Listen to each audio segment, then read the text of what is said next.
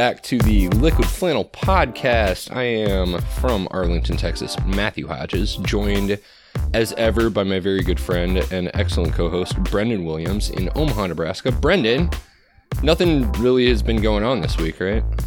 Yeah, it's another slow news week, you know. Just one of those slow news weeks. Everyone's just of, man, I haven't seen anything Out here on in the my. plains, you know, it's just same old, same haven't old. seen you know, just yeah haven't seen anything on the old timeline that would uh would be you know something to have a conversation about certainly nothing worth getting in a bar fight about or anything like that wouldn't it be wouldn't it be amazing if that happened? I mean, it's been I know I know I know it will never happen ever again, but in some ways it could be slightly less crazy. well it might be kind of Like, nice yeah you know, remember when the news used to do you know those those weird stories? I was I was uh just hit, you know, browsing the internet the other day just looking for something to take my mind off of the news.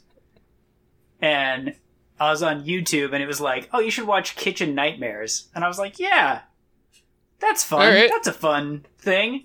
And then I went down that rabbit hole of Amy's Baking Company. oh Do yeah you remember yeah that? yeah totally yeah Do you remember when the news was foolish enough to be like, "Did you guys see this crazy episode of Kitchen Nightmares? Let's all talk about it on the news for weeks." right right It was a different time. Well, I saw somebody talking on the timeline recently about how uh, maybe not better for civic engagement, but certainly better for everybody's level of stress was back when there were literally only like one or two news outlets and they Oh, were sure. reporting on literally just one or two news stories per day. So, right. like, you would get the news. Like a thing that you would do to get the news is a thing that you would do like maybe once a day, maybe twice a day if you're crazy. Right. You know, you've like maybe watched the evening news or you listen to NPR and your commute. yeah, or you're one- or you're one of those weirdos who, like, in your small town in Kansas or Oklahoma, like, also subscribes to the New York Times or something like that. Like, you were probably an Right. investor, so you wanted the stock reports or something like that. Yeah, you do the crossword Yeah, or yeah, right, whatever. right. So you, you just get it. Uh, and you just kind of read the headlines and go like, oh, yeah, the news today. Huh, okay, I'm done with that now. Uh, you know, moving on.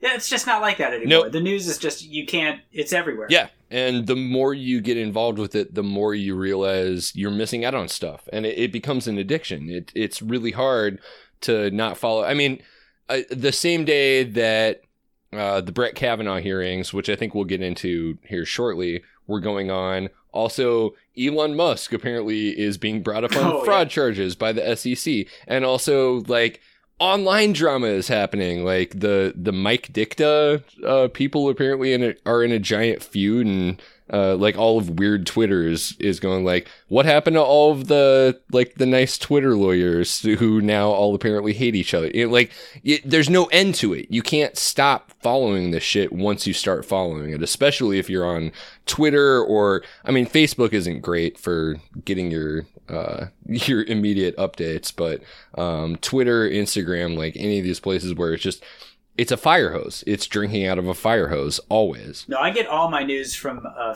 conservative Facebook uh, groups. Yeah. That's where, that's the best place to get your accurate and unbiased Yeah, news coverage, sure. right? That's what I was told by a lot of tech executives Well- testifying well, if we're gonna, Congress. if we're going to talk about Kavanaugh, I, I I think we ought to start off then with uh, this meme that was going around about uh, it was some like Patriots for Trump uh, like Twitter group or something tweeted out like here you know here's a, a like bikers for freedom like riding on Washington D.C. to make sure that Brett Kavanaugh gets confirmed and also to arrest Dianne Feinstein or whatever and it's got like Citizens yeah, arrest. exactly. And it's got like a How dare you investigate sexual assault? got- I'm taking you and out. it's got like 135,000 retweets or something like that. And it's footage of some big biker rally that happened in France like fucking 5 years ago.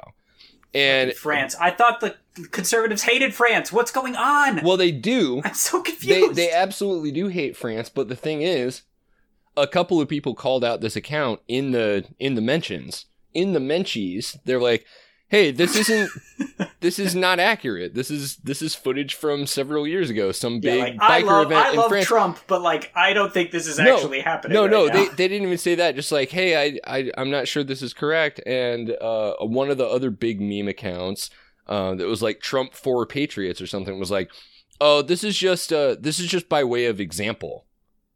And Right. and they're like, This is oh, what's thank, metaphorically yeah, thank- Yeah, thank, thank you for thank you for clarifying. Like retweeted, you know, hashtag MAGA. right? Yeah, But yeah, I mean, they're out in full force. You know, it was funny because coming into the hearings that happened today, you know, I was like, man, it's not gonna. You know, I'm not sure how this is gonna go. You know, this could this could go real bad. Um, and it did go real bad, but you know, not exactly in the way I was expecting. But then I realized. N- n- nobody, it, you're not changing anybody's right, mind on this. right. Well, and before we before we go into the specifics, I think uh, it's important to point out that we're recording this on Thursday night after the big uh, Christine Blasey Ford uh, hearing.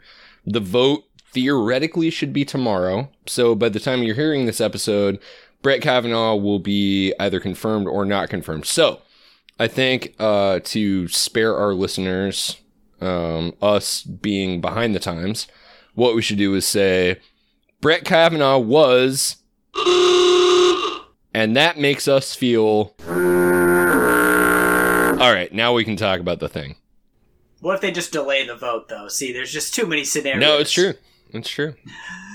but yeah, I mean the the testimony I don't I I'm now struggling to think how Republicans thought that this would be helpful. Like I don't understand why they agreed to do this. Cuz if they're going to still vote to confirm him, why even go through it? Just say like, "Nah, not credible, you know, we're not going to bother doing this Well, I hearing. think they Or were- do the hearing privately or something. You know, there's a lot of things that they could have done. I imagine that wasn't this yeah, shit show. I imagine they were expecting her to come off as being. I mean, uh, you saw the picture of what she was facing down, and it's literally like right. It, yeah. 19 like 70 to 80 year old vultures like old Oh, white men you know uh, and and Ben Sasse um sitting there on that panel uh like i don't think that any of them had any thoughts about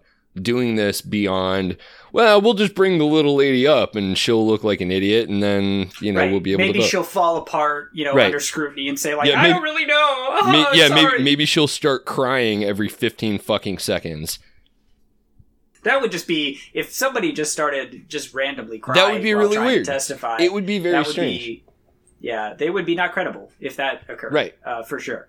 Um, but no, she did like as on being better than anyone could expect, and also they forgot like she's a freaking medical like psych- psychologist. Like she has a doctorate, and so she's like literally giving them like a science lecture and being like, "Well." You know the cortisone levels. You know, in Right. elevated stress situations, you know, make it so that your hippocampus is, you know, more easily readily available to make lasting memories. And that's why, you know, I remember this specifically. And they're like, oh, uh, good to know. I was hoping you wouldn't say that. right yeah i was i was hoping that we would be able to catch you out on something like uh maybe it, it's something like you say that you're afraid of flying but you flew here checkmate Right. Yeah, exactly. She's like, well, you know, sometimes, you know, I, I have to do things that I'm afraid of doing. That is it- Like that is this absolutely the- right now. that is absolutely the dumbest bullshit because a lot of people are afraid of flying and they also still fly places it's what Well, and what they you do. had this whole they had this whole structure of where they had none of the Republicans were like, I don't want to directly talk to a woman. Like I, I'm I'm going full Mike Pence on this one. Don't want to actually talk to a woman directly. I'm gonna have my assistant do it for me. So they hired this lady who's like a freaking prosecutor or whatever right to grill her. And then she's asking her, like, aren't you, now you say you're afraid of flying, but yet one time you went on vacation, you know, how can we believe anything you say? And it's like, this is what she's choosing to spend her extremely limited time in this questioning on. Right. Like, it just shows that they, they have no, they have no idea what they're doing. There's no way that they even have to disqualify her, to discredit her. I Right, mean, no, they and- completely and utterly failed. And I don't I don't remember what the uh what the lawyer's name was, the the gal that they brought in to do the like the cross examination. it's like um, Mitchell or something. It's like it's that. something like that. But uh what they didn't count on was also that person apparently is a a an actual attorney with some standards for procedure. Right. So she was doing her job. She was doing what you do, like if you have somebody like cross examining them, as if there were going to be a judge there saying, like, you know, objection, you're leading the witness, or uh, you know, Right. irrelevance, or or anything like that. She was really honest and very straightforward about her questioning, which was not what the Republicans wanted. That was Right, and it, it- at one point, one of the guys later on, eh, you know, said like, you know, hey, she's not asking the the questions that we want her to ask or whatever. It's like, well, then why did you bring her here in the first place? Like, you wanted her to go out, you know, nail this lady to the Right. wall, and then when people are like, that was pretty crazy, you'd be like, well, it wasn't me. I mean, that lady did it. Yeah. I had nothing Yeah, to do with exactly. it. You know, that lady's crazy. you well, know? and they they were Oh, well. all doing that. the The whole way the the hearing was structured was, uh, what was it? Every senator on the Judiciary Committee had five minutes to offer questions, but they all just turned their time over to her. So the ones who turned their time over to her.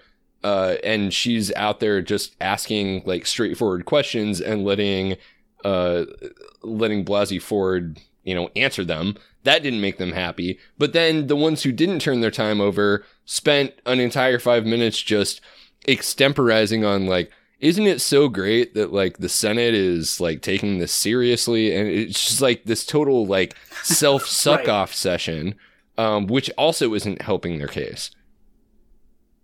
Yeah, I mean, anybody who actually watched these things, it, it's it, it's almost like the debates with Trump and Hillary, where you watch it and you're like, man, pff, did not look good, you know, up Right. there. Uh, you know what? What a mess. Uh, you know, but then people are like, ah, well, you know, well, we knew this was going to happen anyway, and it's like, and then when when uh, when they switch, and then Kavanaugh got out there.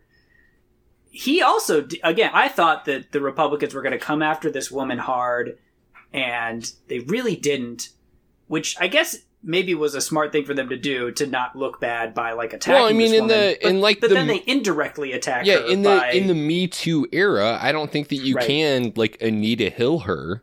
You can't just Right. completely undermine this woman, especially somebody who has, you know, like decades of being a well-respected, uh, you know, like public persona and like well-respected um, researcher and professor.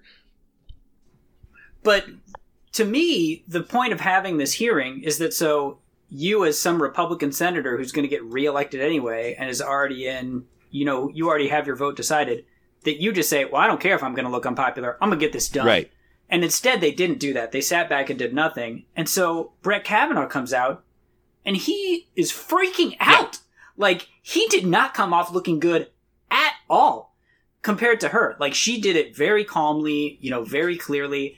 And he was just stammering and yelling and he just I mean, did not make himself look how good. many he was times- talking back to all the, the senators questioning How him. many like, how many very- times did he bring up how much he loves beer and like he's he, you know he's asking uh, other senators like, well Right, you he- you like to drink, don't you? Like, what do you like to drink? Yeah, she's like, yeah, did you ever blackout drunk or whatever? And she's like, uh, no. Uh, my my father was like a violent alcoholic, and she's he's like, oh, Right. oh, geez, uh, awkward. Uh, but yeah, he went on Fox the other day, and he was like, no, I'm not a big drinker or whatever. But then today, he's like, oh, drink, drink, drink all the time. Yeah. Of course, everybody did And- it. and- well, know? and everybody does No do big it deal. clearly.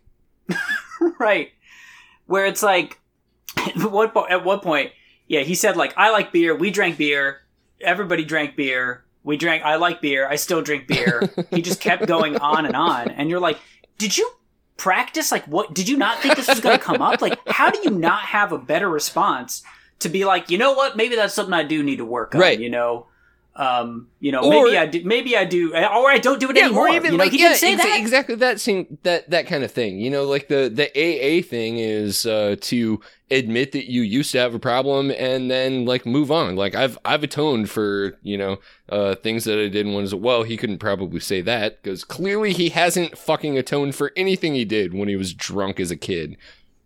Well, and that's the thing too, where it's like you would think if this guy is who he says he is, and he's like, I love church, you know, I'm very conservative, I take all this very seriously, that he would come out and be it would be so easy, Right. it seems like, for him to come out and say, I've done a lot of reflection on that time. absolutely. That's why I've rededicated myself to the church. I've confessed my sins to God. You know, I, I've made changes. I've improved myself. He doesn't. He, instead, he just says, "No, it's not a problem. No.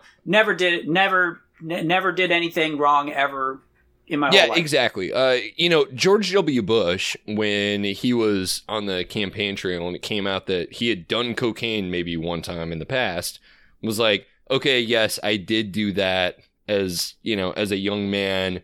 I'm over that now. Like now I'm now I'm sober. Now I'm responsible. Right. Um, I gave my soul you to Jesus yeah, Christ. or exactly. Fucking uh, like Obama did exactly the same thing. You know, everybody's like trying to get out of the shadow of Bill Clinton with the like, I, I, I like held it, but I never inhaled, which nobody fucking believed at the time anyway. You know, it would have been so easy for Kavanaugh to do that and just say like, yeah, uh, we were It was a long time. it was a long time ago. It was kind of a party school. Uh, none of this ever happened. And anyway, I've cleaned up my act since then.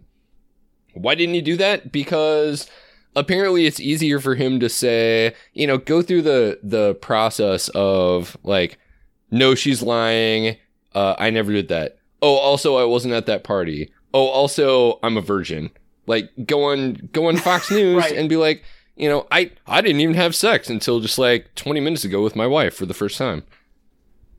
which is also like, okay, well that that literally has nothing to do Right, with yeah, what the issue exactly. is here, like at, at all. Exactly right. Uh, but like, thanks for thanks for being creepy. Uh, that's very helpful. Um, but no, he just came out and he ranted and raved. He even said like, "This is a conspiracy, a liberal conspiracy Sure. to get revenge for on Hillary Clinton or whatever." Right. And then now you have all these Republicans being like, "Well, he was very credible too," and it's like, oh, is that what is that what credibility Right, is right, now? right. Yeah, and uh fucking Lindsey Graham goes out there and he's like, you know, if this is if this is the new insane. normal, if this is the new normal, then like nobody's ever going to get appointed to the Supreme Court because, you know, you'll always be able to dig up some dirt on them. And everyone's looking at it going like, uh Neil Gorsuch? Like he didn't You just did. You he- just you did it. literally just did that shit.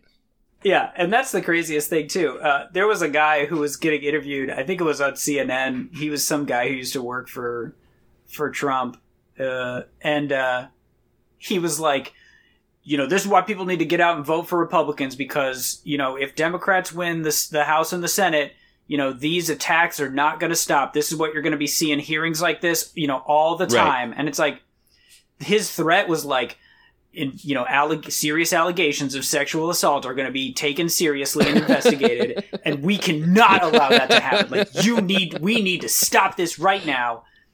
And it's just like how can this be how can this be your position? And this whole thing was just such a farce. And that's again why i come back to like i don't even understand what the republicans thought that they would get out of this other than just making them look worse. And so this is why it looks like he is going to be confirmed. No one has come out and said like, "Well, I'm not voting for him Yeah, now." right. Yeah, like Su- Susan Collins also- has not said that she's changing her votes. Uh, fucking like Joe Manchin hasn't said that he's changing his vote. Um, yeah, no, you're right, but uh, that that whole that whole idea of you know now now like all of this shit on senators and and uh, Supreme Court nominees and maybe even presidents is gonna you know that's that's fair game now, and I think most people are looking at it going, good, like good. Why why is that not a good thing? Also, the irony of this whole thing is that it already was fair game because they already impeached Bill Clinton for sexual impropriety, and Brett Kavanaugh was the guy who did Yeah. it, who orchestrated Yeah, the whole thing. right. He was working on Ken Starr's investigation. There's reports that he was the one that was pressing, you know, when they were going to interview Bill Clinton when he was a sitting president to say, we need to dig into his sordid, you know, sexual deviancy past. That's the only way that we can make him like unpopular enough to the to get people to go through with this impeachment. Yeah, right. Uh, and now he's like, we should never do that Yeah. again. Like that is Yeah, just totally. unconscionable. And and back to Uh, and back to Lindsey fucking Graham again. And he was like, "This this never happens to Democrats." It's like, okay, yeah, Bill Clinton, also Anthony Weiner, also Al Franken, and also like most people on the left are like, yeah, Bill Clinton is uh uh like likely a rapist. Um, Anthony Weiner is an absolute fucking creep and deserves to be in prison. And Al Franken did some seriously heinous shit that I don't want him representing like Democrats in, in the Senate either. So uh, if you're gonna if you're gonna make this case that like it, it- this stuff coming out is it's just gonna ruin like good men's lives. Like you have to fucking clarify what you mean by good man because the Democrats have been okay with just kicking people overboard when this kind of shit comes out. The Republicans do not do that. Well, and this is why, you know, it's almost hilarious. It's like Trump set Republicans up to look bad because he didn't have to pick this guy, and he did. But now that these allegations have come out, they can't say, well, these allegations are completely disqualified. Right. These credible allegations. Because Trump has way worse allegations and way more Yep. allegations. And so they would have to say, well, so they're also disqualifying for President Trump, who's even, you know, theoretically, you know, on the same level of or just as important as a Supreme Court justice to be held to a higher standard. Absolutely. And so he's put them in an impossible bind where even though it's so obvious to anybody who looks at the situation to just say, this guy, you shouldn't just, just get rid of this guy and just go Yeah. with the next guy No, and- who's prob- not a And rapist. you're And they can't do it because it would make Trump look bad. Well, it would make him look bad, and also I think that it's the the entire party has decided on a like a double down strategy at this point. That they know that they're in so deep on this just egregious nonsense, just absolute monstrous behavior that if they start backing off on it at all, somebody's gonna go like, well, if that's the standard you're applying, like, why don't we apply it to Roy Moore? Why don't we apply it to Right. President Trump? You know, um, they they've all they've all gone in all in on running these absolute fucking ghoulish vampires, and if they don't win, then you know the entire House of Cards falls apart. Well, and it just it again, if to anyone who's paying attention, it just reveals how you know the the ridiculous rank hypocrisy and the fact that all of these all of these arguments that Republicans are making, they don't even care about, right? Because all they care about is just achieving their political ends, getting this guy in the Supreme Court so he can protect Trump, so he can pass whatever votes he wants. Well, so that Just like can- when they so- said, "Hey, I'm going to hold my nose and vote for Yeah. Trump," even though Trump's a terrible person, because then he'll just be another Republican vote, and then that's all that really matters. They don't care about finding the truth. They don't care about if he did it or not. When it was Bill Clinton up there, they said this is immoral. You know, how can we deal with this? This is a tr- you know a national emergency. But now that it's Trump, it's like I can't believe people are making such a big deal Right, about this. right. It doesn't, in fact, you know, he can still do a great job. You know, this is this is all ridiculous, and it just uh, again, it just exposes like Lindsey Graham. When Trump was running, Lindsey Graham used to say, "Trump's a con artist." You know, tr- if we Oh, sure. elect Trump, everyone's going to hate us, and we deserve And- it. And now he's Trump's biggest fan. And likewise, Trump said, you know, Trump is on record as saying, like, Lindsey Graham is the dumbest person I've ever met in my entire life. yeah. yeah. which is Didn't amazing. he tweet out Lindsey Graham's cell phone number or whatever? uh, it, did he? did he I really? think I think that did at one time. He was like, "Everybody call Lindsey Graham and tell me he's so stupid oh my or whatever." god. Yeah, Yeah. amazing. Well, and uh, it- to to wrap this this segment up, I think um, one thing that has really stuck out to me that kind of got lost in the hearings today was that this this pre-existing thing where uh, the Federalist Society uh, focus on the family, the American Enterprise Institute. Um, Donald Trump, all of Donald Trump's All voters are like, we have to put Brett. Kavanaugh on the court because he will overturn Roe v. Wade. And the one person who doesn't seem to know that is Brett Kavanaugh. Who's like, oh, I, I couldn't, you know, I, I, I wouldn't be able to like judge that one way or the other before a case comes before me. It's like, you know, and then and then you bring up like he's going to overturn Roe v. Wade, and they point to like, well, he said that he'll keep an open mind. You know, it's like the, the Right, only well- reason you fucking want him on the court is so he'll overturn Roe v. Wade. Well, and that could not have been more clear today during his testimony when he's saying like this is a Democratic hit job.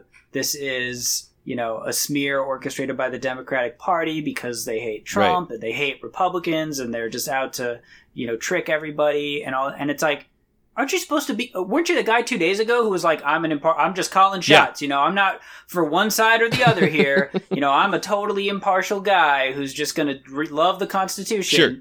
And it's like, well, cl- like clearly that's not true. Yeah, there's there's there's nobody more impartial than a white male wealthy prep school kid who has never faced consequences for anything that he's done in his entire life to be able to judge the merits of cases affecting people that he literally has never had contact with. Right, and never would want to because ugh, Right. Yeah. gross. right, like when that like when that Parkland uh, shooting dad tried to shake his hand and he was just like, "Ugh, a poor Right, yeah, tried yeah, to touch yeah. me." Like, "Ugh, get me out of here." and uh, uh, one one more one more little thing.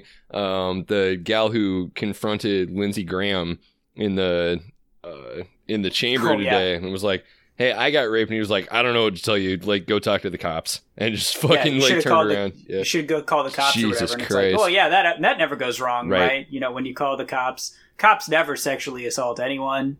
You know, Cops- they, they're they're always- one hundred percent Always believe the victim. Yeah, right, exactly. Cops never just say like, "Why are you wasting my time with this? Get it, get out of here." Um, well, and that's the thing too, where it's like all these Republicans who were like, "Well, why did they call the cops? Why didn't they call the cops?" Is is that really what you want to happen? Like every time? Have you been listening to Serial? no, I I've never listened to Serial. So in the first, I think it's the first episode of Serial, season three. It's this great podcast, and the season three is all about the like Cleveland, like justice system, basically. Um, and in the first episode, there's a case where a lady was hanging out in a bar. Multiple dudes were sexually harassing her and groping her in the bar and she was telling him to get off repeatedly, you know, calmly at first, and then it kind of got more heated, and then more people got involved, and it eventually escalated into a brawl, and then the cops came in to break up the brawl and ended up saying that in the confusion, the victim of sexual assault struck one of the cops.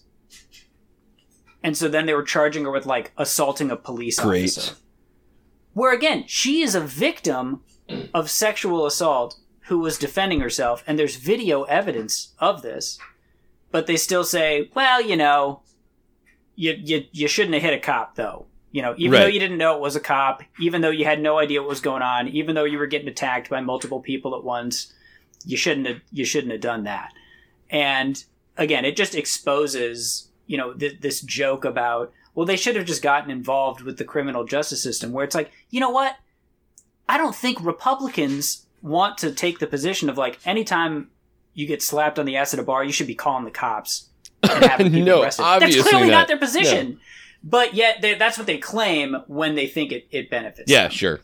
Well, and uh, and even nobody nobody wants Yeah, that no, Like, and and Chuck made a really good point on Twitter that like when did Republicans become the party of not believing women when they said that they've been sexually assaulted? Oh, it was when they were able to uh, plausibly deny that they're involved in like the lynchings of the black men who do it. Right. Again, yeah, it's like it just makes you reevaluate all that stuff where you're like, oh, I guess it turns out they didn't actually care that a woman got sexually assaulted. It was just an excuse for them to murder black Yep. people. Um, and just like they don't care now if somebody gets sexually assaulted, unless they're a Democrat and they can use it to their advantage. Yeah. Then they care. They could pretend to Yeah, care absolutely. a lot. But As- as- if it was just a Republican, then it's like, hey, well, now, like, let's not, you know, how can we really know? How can anybody really know anything ever? You know, we could call witnesses. Nah, not a, you know, let's not do that. Jesus. Well, we have talked on this for about a half an hour now. We already Too- uh, too we already told you the end of the story uh, theoretically by the time this episode comes out. Yeah, Um, we'll see. I, I'm sure that every single other podcast that you listen to will be talking about this also. So, uh, Well, the be- the best part is even if he does get confirmed, Republicans gonna pretend like, well, that's the end of it. Then where it's like, well, no, not really. you know, this is still an ongoing. Oh, Thing. there are some- Like, there are some people very- could come forward. More information's gonna come out there, so they think that confirming him is gonna end this. It's absolutely there are not. some very angry people on the left, and some of the more uh, reasonable voices even are talking about how, like, maybe we need to investigate how his, like, what was that two hundred thousand dollar debt that nobody really believes was actually about baseball tickets anymore. How did that get paid off, and why, and who did it, and was it legal? Uh, it it'll be. But who paid for the lie detector, Matt? Yeah. All right. Who paid? We're, who paid the fifty we're going to take a break. So Lindsey Graham says to me, please, please, whatever you can do. You know what I'm saying to myself, what's this guy, a beggar? He's like begging me to help him with Fox and Friends. So I say, okay, and I'll mention your name. He said, could you mention my name? I said, yes, I'll mention. And he gave me his number, and I found the card. It, I wrote the number down. I don't know if it's the right number. Let's try it. 202 228 0292. I don't know. Maybe it's, you know, it's three, four years ago, so maybe it's an old number. 202 228 0292. So, I don't know. Give it a shot. Your local politician, you know? He won't fix anything, but at least he'll talk to you. I find myself questioning what is wrong with Republican culture that it just encourages this sort of you know antisocial behavior. I, I think there's, there's just something wrong Right. with the culture in these institutions that's driving people to behave this way. If they lived in Chicago, like if all of them lived in Chicago, Republicans would be calling for like Congress and the president to do something about it. Call in the troops Right. and get these drunk Republicans under control. Oh my God, he did say that, didn't he? He was going to send the troops into Chicago. Into Chicago. Because that's that that would help, right? Just get the troops in there. right. As as we discussed in the last the last segment, adding cops to a situation like this always makes it better. Right. To continue this trend of Republicans hypocritically behaving badly, but from a local angle this time with a twist, recently Nebraska state auditor Charlie Janssen Charlie Janssen. was revealed by a World Herald, Omaha World Herald investigation, which is almost funny to say because when you hear what the, the details of the investigation process were. Where like they just tried to go talk to this guy, and they were like, "Where is this guy at?" it seems like he's never at his office, and they were like, "You should check the bar down the street." He literally just hangs out there for way more than he's ever at his right. office. Well, it's it's also kind of a funny statement because uh, I mean I've I've been reading the World Herald since I was a little kid, and most of it is like AP news releases. Right. When you say investigative journalism, I don't think the Omaha World Herald is the first outlet that pops into your mind. Right. There's a link in there that they're like, "How did we put this story together?" And it's just very straightforward. Where we're like, "Well, we we checked on him." And yeah, we found he was just at the bar. we didn't do it very routinely because uh, our reporter had to go on vacation for like a week in there. Yeah, we checked on him like a hundred different times, and over half Oh, of the that's so times, you know, he was at the bar. Sometimes until like four in the afternoon, he would leave and be like, "Going to lunch." Wouldn't come back until four o'clock. Ridiculous. Right, yeah. Well, and the the story says uh, over the past 20 working days, the auditor on at least 10 of those days had lunch at a Lincoln sports bar and was observed on 5 of those days drinking beer. Um, but the lunches often ran more than 3 hours, which is like look, sometimes you just pop down to the local pub to have, you know, a sandwich or something, but and and I don't I don't even personally have a problem with somebody having a beer at lunch. You know, I'm not I'm no Puritan myself, but three hours that does seem excessive, especially if you're a state auditor who's supposed to be o- overseeing the rest of what the government does. Oh, for sure. Look, I don't mind. Yeah, like go out to lunch or whatever, and like if you take a long lunch every once in a while, but if they send a reporter to check on you a hundred times and over half the time you're not there because you're hanging out at a bar, That's not good. That's not a good track record. You, Right. That's not like, hey, this is I'm being smeared because just because I, you know, sometimes I take a long lunch. this is not what's happening here.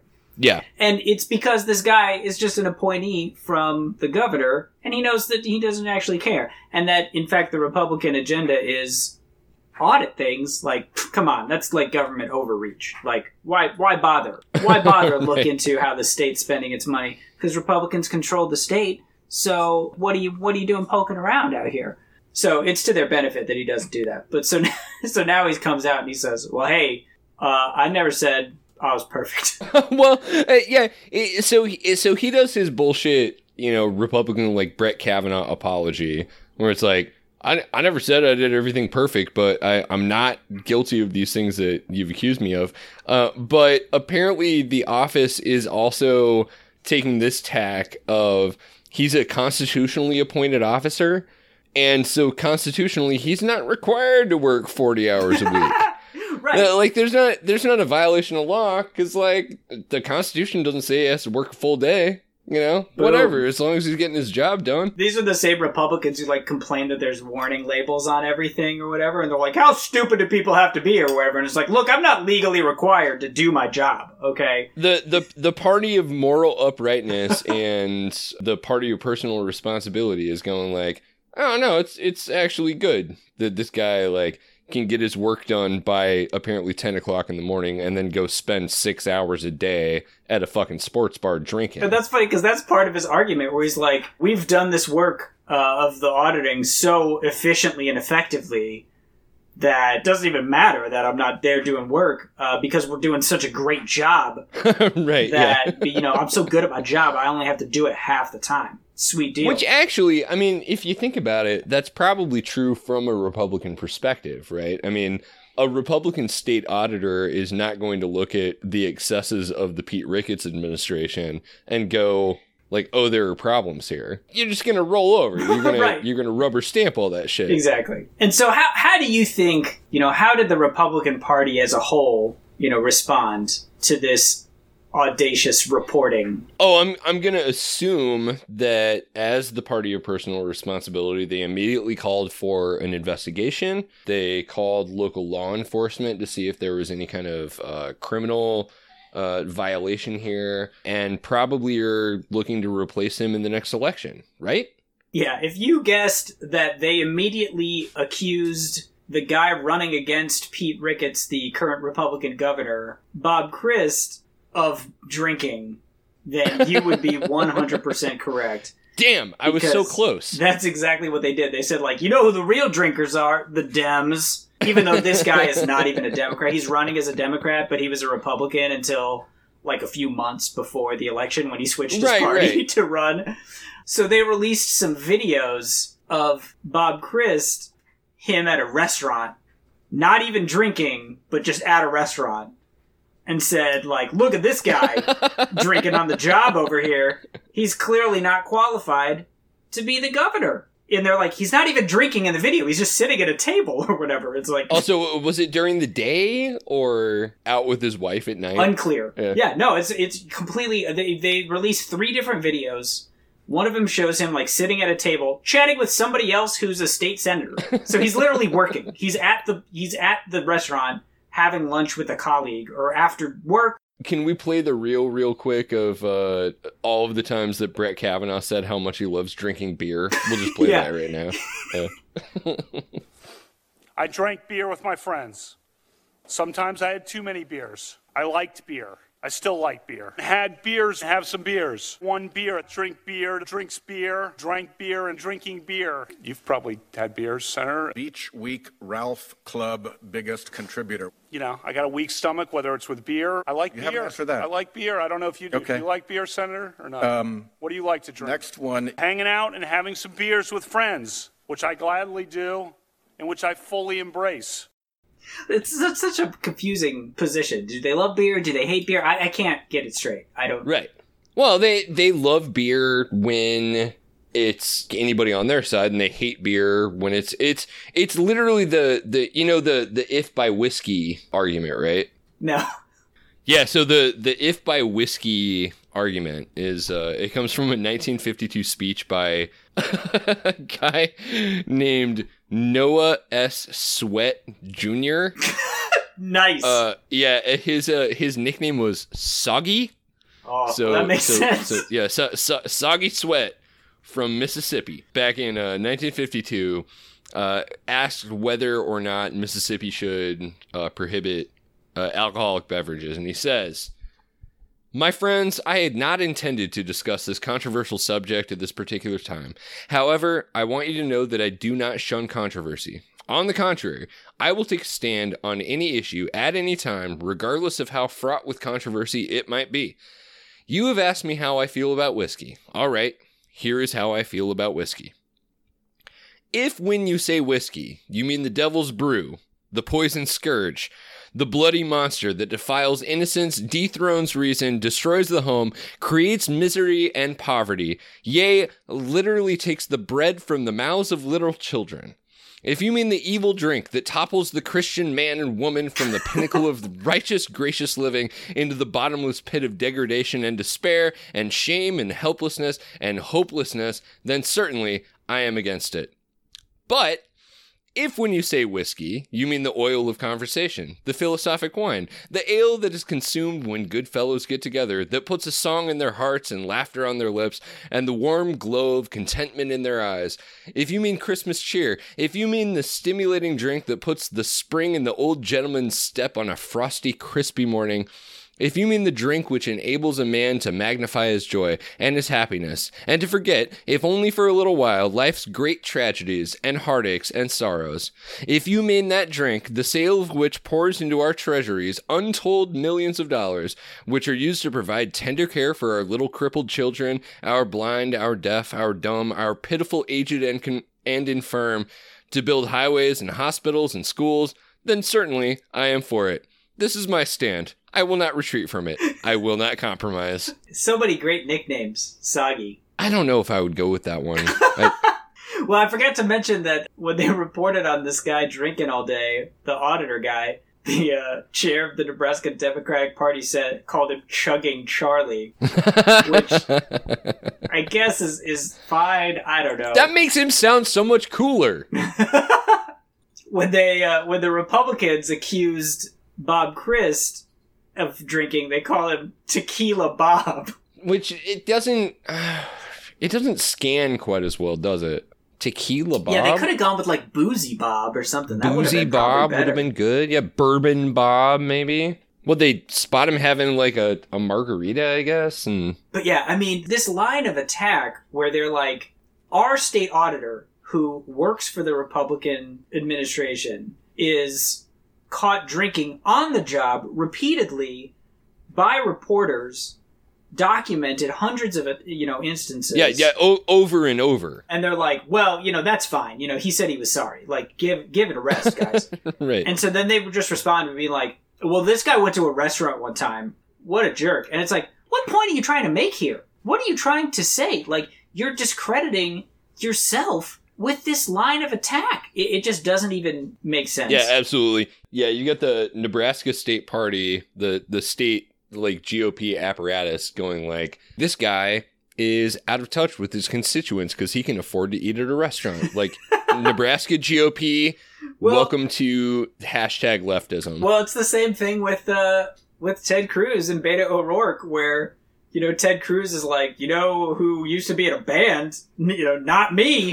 right? Yeah. Uh, and you know his new one where he was like, "Look, look at this video of Beto O'Rourke in a black church saying like, I don't think the cops should shoot black people in their own homes." oh, that was that was unbelievable. And getting a Yeah. standing ovation, and he's like, "Is this really what you guys want to vote for?" And it's like, Ted Cruz, why are you sharing this? This is not Yeah. helping you. Well, you know the reason that he's sharing it though is because Beto O'Rourke is talking well, what about, about the black Ted Cruz voters? He just might drive them away. Why is he not concerned about that?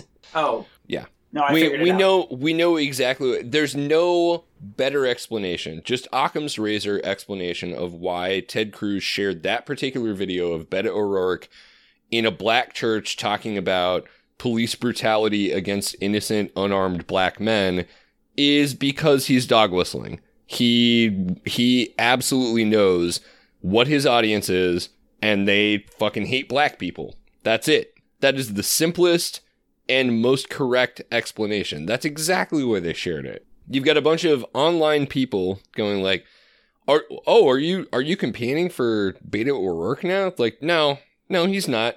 He's campaigning exactly to his base.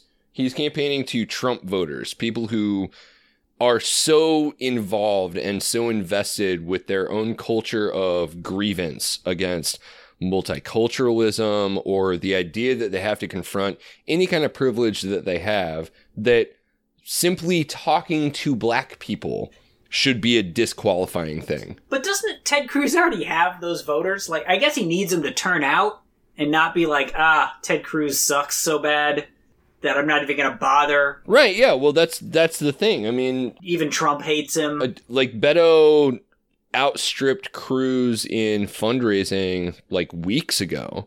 And the various polls and little election metrics have moved it, moved the needle from leaning Republican to it's kind of a toss up at this point. So, yeah, now Ted Cruz is running scared because he needs his voters to actually show up for him. I don't personally have a ton of enthusiasm that Beto is gonna take the Senate seat, but god damn, it would be nice if he did. it would be nice for Ted Cruz to go from. I mean, he basically got second place for getting the nomination to run for president. Right. He was like the next guy after Trump.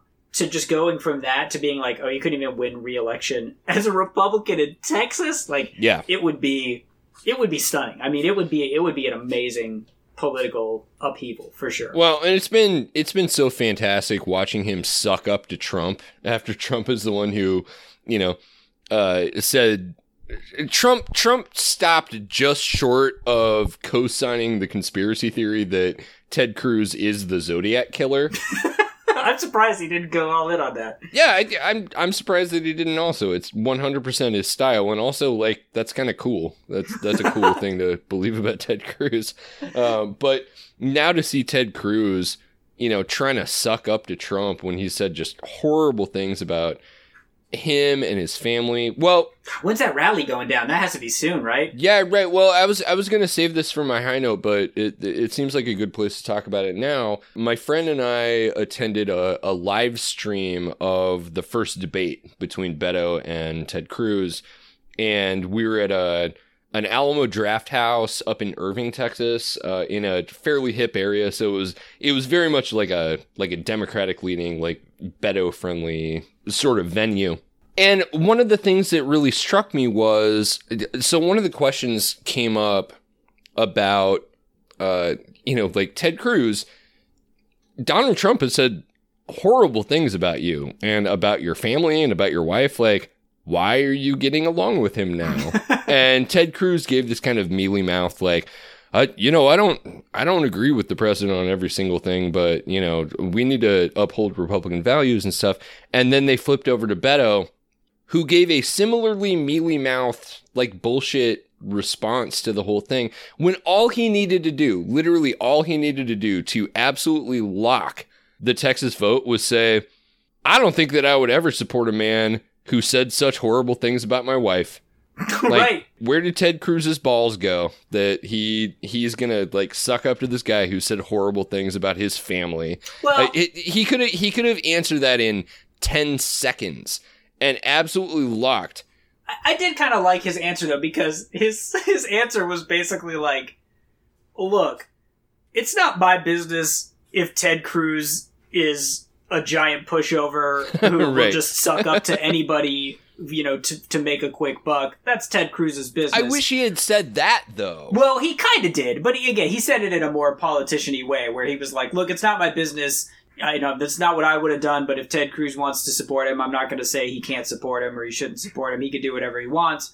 But what I am concerned about is that, you know, not only does Ted Cruz not stand up for himself and his family, but he doesn't stand up for you, the people of Texas, or whatever. Like, I don't know. I thought it was as Yeah. good of an answer as you can expect from from from a politician. I Yeah, guess. but that's uh, I mean, uh, honestly, that's my problem with Beto O'Rourke is that Right. he's kind of an empty shirt. He kind of Well, he kind of ducks out of any of these, you know, it, a place where somebody set it up. It, he's playing fucking t-ball, right? It- Right. Ted Cruz is one of the most disliked politicians in the entire country, and Beto has the opportunity to show Texans a new thing. And what he's doing is he's running the Hillary Clinton playbook. Right. You know, like we, we gotta we gotta stay civil. We gotta keep it only to the issues. We've got to keep even the issues have to be you know kind of progressive policies, not anything that's kind of radical that actually might fucking influence anybody's lives. Not don't get me wrong. I'm going to be making phone calls for the guy because anybody's better than Ted Cruz, but I'm still kind of bummed out about the candidate because he I don't know. He just doesn't seem to stand for anything. And Yeah. he can't stand up for himself when he gets attacked. Nah, it's it's a tough one because again, I I recognize as some some pretty leftist dudes in some red states. You know, I recognize that it's tough for Democratic politicians in red states to get out there and you know say things that are going to get people who are on the left fired up. Like they know that that's not historically, you know, the majority of the voting public. It could be, you know, it, but I guess it takes more work, or it, it's a bigger risk to say, you know, let's play for our, uh, you know, expanding our base or whatever, and getting our base more energized versus doing the thing that they've always done, which is saying, you know, hey, look, there's Republicans out there who are also, you know, sick of Trump's. They don't like Ted Cruz. You know, Sure. we don't want to be like, fuck you guys, you're idiots. You know, then they'll be like, well, never mind. Like, maybe I was going to vote for you and hold my nose, but now never. You know, you don't want to piss those people off, but I don't buy it. I don't buy it in Texas and I don't buy it in Nebraska. I think that the thing that the Democrats do is to assume that the the voting the big voting block like particularly the republican voting block but also any Right. i don't un- i still don't understand how anybody's undecided in this political climate but whatever that's still a voting block they assume that what you need to do is flee to the right in order to like attract these votes when I don't think that's right. I think what you need to do is offer people something. Um, recognize where the actual like economic center of the country is and offer that group of people something. like healthcare. Yeah, that, that Like went over, that went like over super well, right? well, I, the Texas electorate likes the idea of a Medicaid expansion, and Beto absolutely Right. slammed Cruz in the debate, saying they left something like ten billion dollars on the table, you know, by not taking the Medicaid expansion, and and people that that resonated with people, you know that, and that's under fucking Obamacare. Think what he could do if he came out strong for Medicare for all. Yeah. Well, which even Obama has done at this point. But I, I think Eh, kinda. taking it from like a pragmatist kind of a conservative Democrat perspective, you know, you're saying, well, that's long game, right? Like there's short game and there's long game. Short game is this election. It's not going to help me win centrist votes in this election or whatever, but you know that is the long game. I, and again, I think people recognize that, and that's why I think Democrats are just they're not recognizing this political climate where people who are that engaged in politics, they know that politicians are being disingenuous and they're tired of it. And they showed that with Trump because when Trump and these Republicans get out there, like when Lindsey Graham's throwing his shit fit at the Supreme Court hearing, you know, he's not thinking like, oh, is this going to win over centrist voters? He, he doesn't care, right? No. Because what does win people over is passion, is Actual fucking leadership. being bold. Ah, right, exactly. And so that's where I think they fall down is that instead of going out and saying and, and taking what's perceived to be the easy shots or whatever, be like, I don't want to tear down Ted Cruz too bad, where it's like, oh, actually, no, you do because he's Yeah. Uh, he's already unpopular. Like, kick him while he's down. Like that's how you win. But instead, they say like, when we need to take the high road, you know, we need to be civil, and it's like that's not the political climate right now. Like you're Yeah, not winning way. anyone over on either no, side. With that, that. that Michelle Obama when they go when they go low, we go high. It's like no, when they go low, you lose. That's what happens because you you're not willing to play the same fucking game that everybody else is playing. Well, and again, it's it's so funny to see the, all these Republicans up there saying, like Lindsey Graham when he went on his rant said, "We know what the game is here. You know, Democrats don't even care about this sexual assault thing. All they want to do is just somehow leave this Supreme Court seat open so that they can like retake the Senate and get their own Supreme Court in there. And isn't that terrible? And it's like, yeah, it is. And you literally just did it. Yep. You just did that. And now you're saying, isn't it terrible that they want to do that? You know, we need to do everything we can to stop them. And Repub- and Democrats are not saying that. And that's the craziest thing to me is that Democrats won't get out there and say, well, you know, when you say, should we impeach Trump?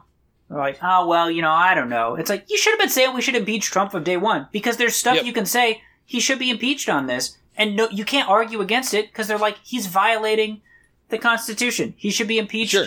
On the emoluments clause. He didn't give up his businesses. There's a million things you could be saying, but yet you say like, well, you know, we don't want to ruffle any feathers and get people Yeah, no, mad at us or whatever. It's, a, it's, it's this fetishization of like political norms, which have completely gone out the window at this point, and the Dems are still playing.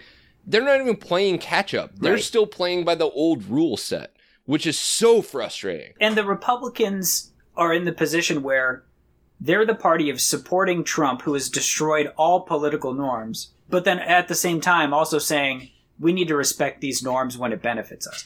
It's an untenable position to take. But the Democrat, they, they do it because they know Democrats can't disagree with them. Because Democrats say, well, you're right. I wish it was more civil. You know, Yep. thank you, Republicans, No, absolutely. for saying it. It. It's such a obvious ploy, and they fall for it every time. the Dems give the game away every single time. It's fucking Charlie Brown in the football.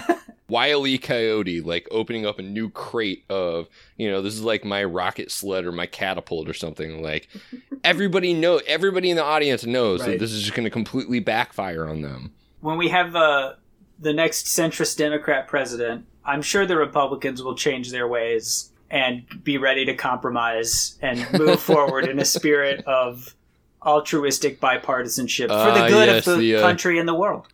The the siren song of political civility that we've been hearing since uh, what, like the year 1998. Right. All right, let's uh let's let's take a break there. That's kind of sad. That's kind of sad, Yeah. honestly. Maybe we should maybe we should try to bring this out on a maybe a high note. Oof. There might be a high note. Of of all the of all the weeks to need one, but it's going to be tough. We'll see what we can scrounge up out there. I drank beer with my friends. Sometimes I had too many beers. I liked beer. I still like beer. Had beers, have some beers. One beer, drink beer, drinks beer, drank beer, and drinking beer. You've probably had beers, Senator. Beach Week Ralph Club biggest contributor. You know, I got a weak stomach, whether it's with beer. I like You beer. haven't answered that. I like beer. I don't know if you do. Okay. Do you like beer, Senator, or not? Um, what do you like to drink? Next one, Hanging out and having some beers with friends, which I gladly do and which I fully embrace. Well, hopefully that worked. Uh, hey, audience, we uh we are joined for our high note by a very special drop-in guest, my friend Alexis. Alexis Hello. Biddle. Hey, buddy. Thanks for bringing some light into our life. We needed a a lift up Yeah. after all Yeah, of the I- depressing news. It's been a bit of a yeah, dark I wasn't episode. tuned in earlier, but it sounds like uh, you were talking about the events of today.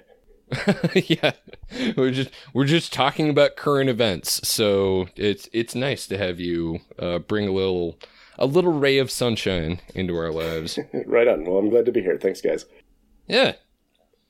I don't know. I, I don't know. Does anybody have so Brendan, I, I joked earlier that my high note was gonna be going to that uh Ted Cruz Beto O'Rourke debate, but then we ended up That's talking a about sad that. high yeah, note. it was That's really a sad bad. high note Yeah. anyway. No, I mean, so what was high about it was I was in a a very Beto, very democratic friendly audience, and kept making jokes.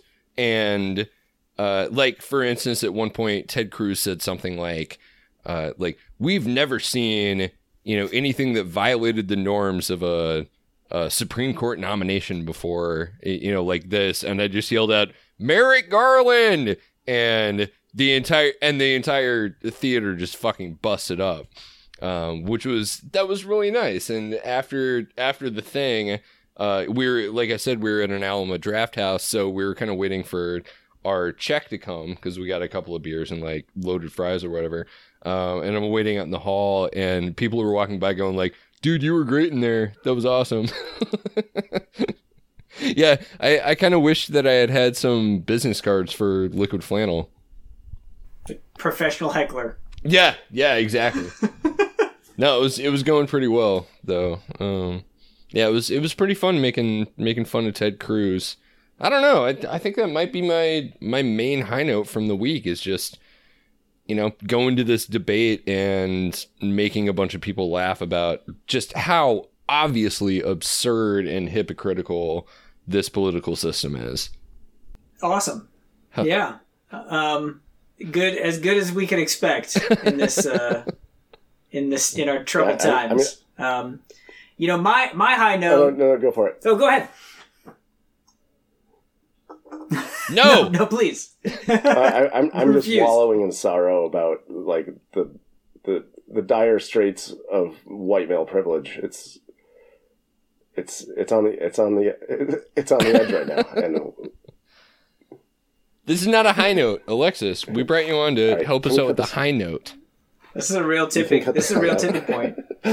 If we can't, if if we can't get a rapist on the Supreme Court, then you know all of white maledom is lost. yeah, my thoughts exactly. Yeah, I'm in favor, honestly. Um, you know, we we mentioned it earlier on the show that you know you had uh, Christine Christine Blasey Ford facing down like 92 92 year old senators, um, just like. uh, Why? Why are all of the Republican senators like four feet tall? That's what I want to know. They're dehydrated. Yeah, dehydra- dehydrated or possibly mummified. and their average or age is They like haven't. 80 years old, so their spines are compressing. Right. right. well, I- I mean, look. Do you know who the first uh, Republican woman on the Senate Judiciary Committee was? no. No, who was it? No one. There's never been one. Oh, god damn.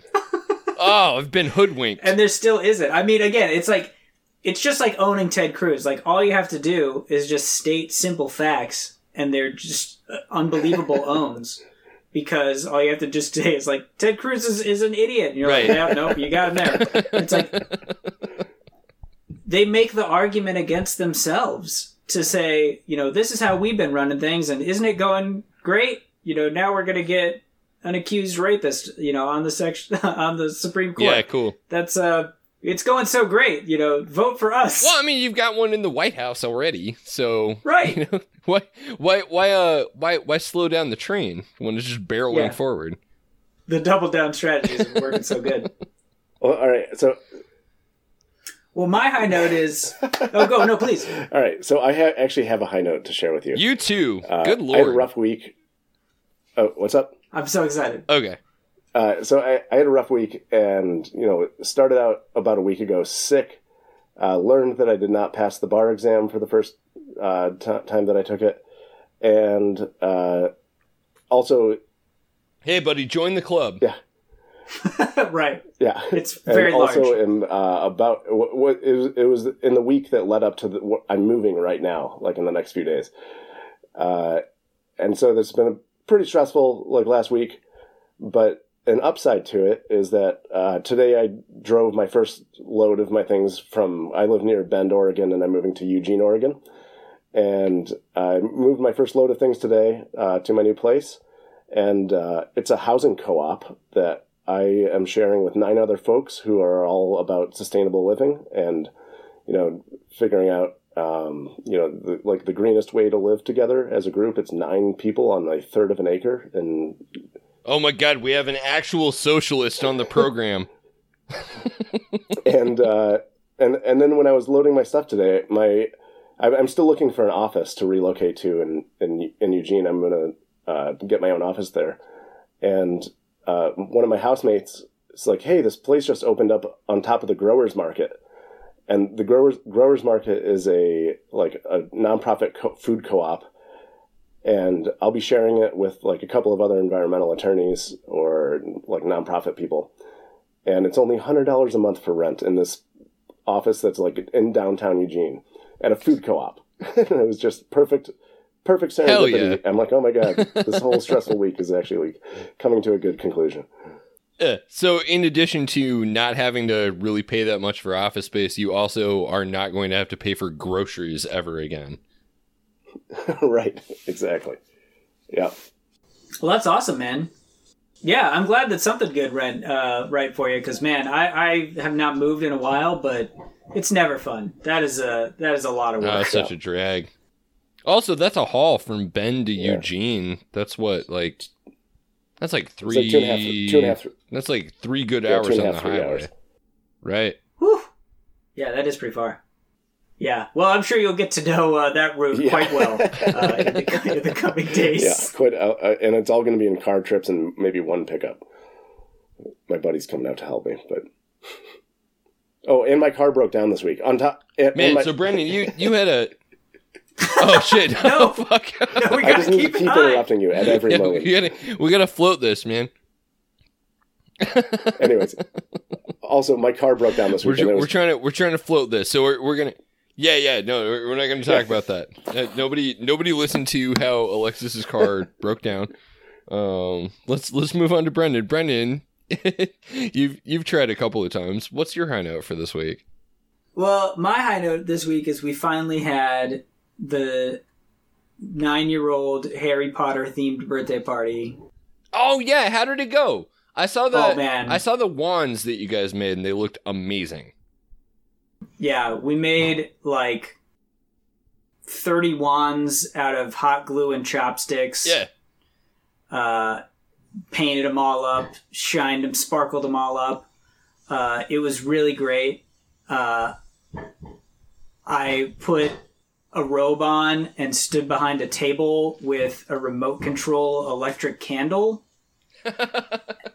and had them point their wands at it and then would press the button to turn the candle on and off. And their their minds were blown Oh, that's sick. that one. Yeah. Uh, so uh, and so now uh, you know we don't we didn't realize what we were doing but um, now our entire neighborhood has been transformed into like Harry Potter LARPing nine year olds. Um, we have Quidditch poles in our yard right now. What? Um, yeah, every day, every day they're just going all, all day, every day. Well, you get uh, they got robes, they got it all, man. the It's- kids. it's, incredible. The kids are organizing like houses and like Quidditch Oh, leagues yeah. and stuff. oh yeah, Oh, it's amazing, they're all in. dude. Halloween around your place is going to be lit. Yeah, well, Stephanie goes all out, man. She uh, she she did it everything. She planned the party. The party was amazing. She worked so super hard to make all that stuff, and uh, she yeah, we had like Quidditch outside. We had Dementors hanging up. She had a sorting hat that she made. She had like this huge cake uh, that she made the base of the cake hold on to it was like the whomping willow was like holding up the cake it was it was incredible it was incredible That's super loved it. cool. Hell yeah. their minds were blown No, I'm I'm sure they were, and uh, I guess I guess that kind of like locks you guys into what you're gonna do for Halloween, right? i mean maybe we'll see uh you know we've we've been known to to make some crazy some crazy decisions so we'll see how it goes Oh, that's sick, man. Did Nope, we lose do you- Yeah, it was a Alexis? lot of Matthew, do you have any? Uh, maybe oh no, there he is. Okay. oh just a weird sound happened I think my actual high note this week is that uh, I got fired from work uh, through no fault of my own. this is where's this going Yep, Where's it's this- it's going it's going toward.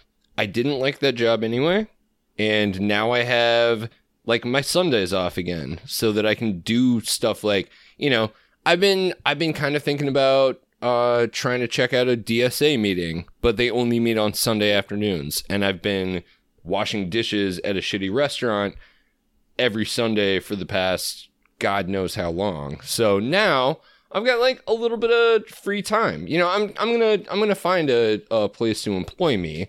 Um, I, I I've got a, a couple of lines on employment, but that job absolutely fucking sucked, and I'm not even bummed out about not working Yeah. there anymore. That that is actually high Well- note for me because like I've got I've got a little bit of like personal freedom back, and I can start getting engaged in some things that I wanted to do, like on a Friday, Saturday, Sunday. I think I think that's phenomenal that you get to take Sunday off and participate with the DSA. I was a huge fan. Uh, in defense of the DSA, for no, well, but- just being able to take the Sunday off, like no nobody should have to fucking work Yeah, on a Sunday. I, was gonna, in defense of the DSA, I would I would definitely say that Sunday is the most socialist day of the week. yeah, absolutely right. It's thematically uh, correct. Yeah. It's the day you rest. yeah, you could finally start that uh, Socialists for Ted Cruz uh, like inside job organization that you always wanted. Yeah. I'm gonna do the the new the new like socialist project Veritas, and now I have my weekends free to pursue that. Yo, now you should just like go to you know door to door and be like, "Hey, I'm a socialist and I support Ted Cruz," and be, have people be like, "Oh, ooh, I guess maybe I just won't vote this year. I don't know." We should be doing that thing though, because uh, there was that you know like Ted Cruz's campaign sent out that mailer that looked like a like an official Oh, like thing a for- jury summons. Yeah, it looked yeah. like a jury summons or like a count. It was like official county business open immediately, and then it was just like a Ted Cruz ad. Um, so there's there's like a lawsuit. Yeah, it about, was like, it's an emergency. Ted Cruz needs your money. Yeah, right. But it didn't say that on the front. What it said on the front was like exactly what it would say if you were about to be summoned into court for uh, like parking tickets or something like that. Uh, so what I need to be doing is uh, I don't know. I I I'm 100% in favor of the Dems or the left pursuing that kind of strategy, just completely misleading fucking propaganda because apparently that's what wins. Yeah. I don't know. It's a, it's a it's kind of an incoherent track to go down. what what's the ideology at that point? Uh, winning. Well, there's something to be said for, you know, the Democrats don't often know how to make an argument that's compelling to Republicans. Like, you don't see Democrats out there saying, hey guys, remember when Ted Cruz jerked off to porn? Right. Like, remember that? Democrats are like, hey, that's none of our business. Like, you know, and it, because we don't care. But Republicans, some Republicans do care. Yeah, right. No, it's it's beneath us because we don't want to, you know, oh, we're talking about a senatorial seat right now. Like that's the, you know, we we don't want to we don't want to violate the civility. We don't want to violate the norms of like yeah, this guy was actually just looking at you know, like browsers incest porn. Right, but they would they would never touch that with a ten foot pole. Even though that actually, if they did run on that, it would be a compelling argument for a lot of conservative Republicans to be like, "Oh yeah, I remember, I don't actually like Ted Cruz Right. that much. Maybe I won't bother voting." Yeah, yeah, sure. Uh, that's a that's a thing that the Republicans love to do is just suppress Democratic turnout by bumming them out. There was an ad that they ran in Nebraska when Bernie was running, which was like for the Democratic primary, a Republican group bought an ad that was like, vote for Bernie because like he supports socialized medicine. um, and it was one of those things where it was like they tried to trick people into like, it was an ad that was compelling to the far left, but that also like horrified the far right. Right. And they're like, hey, if Bernie wins, you know, double bonus win for us because, you know, we can, we're already ready to campaign against him and stuff. So again, they're not beneath those tactics. And there's a way to do it where it's not disingenuous, but, you know, you have to make it for a different audience. Right. Sometimes. Yeah, yeah, totally. Well, uh, you know, I do own uh, the subreddit RPAC, uh, as in pack, uh, with the idea of, you know, just being able to crowdsource a bunch of uh, like political ads. Oh, I thought that was about deep Pac-Man lore. Uh, yeah, well, it's it's it's that right now, but I'd like to I'd like to pivot. anyway, if anyone's interested, uh, you can hit me up on Twitter at Matt the Great with the W. Alexis Biddle, thank you so much for being with us. My pleasure. Thank you guys. Yeah, Yeah. uh, it, Thanks there's- for creating a sustainable future uh, maybe we can move on to like having a sustainable political environment at some point. Yeah, we're we're all trying. Alexis, is there any place? Uh, is there anything? is there anything that you would like to plug or shout out? Is there any place anybody can find you? You used to be on Twitter. You were really good on Twitter. What happened? Uh, yeah, I don't know. I've been a little disillusioned with Twitter in the last nine months or so. Uh, didn't find a lot. Of, Fair. Didn't, didn't Fair. find a lot of value out of the shit posts. and that's all. Fair I, enough. and that's all I was following. I should have followed better people probably, but.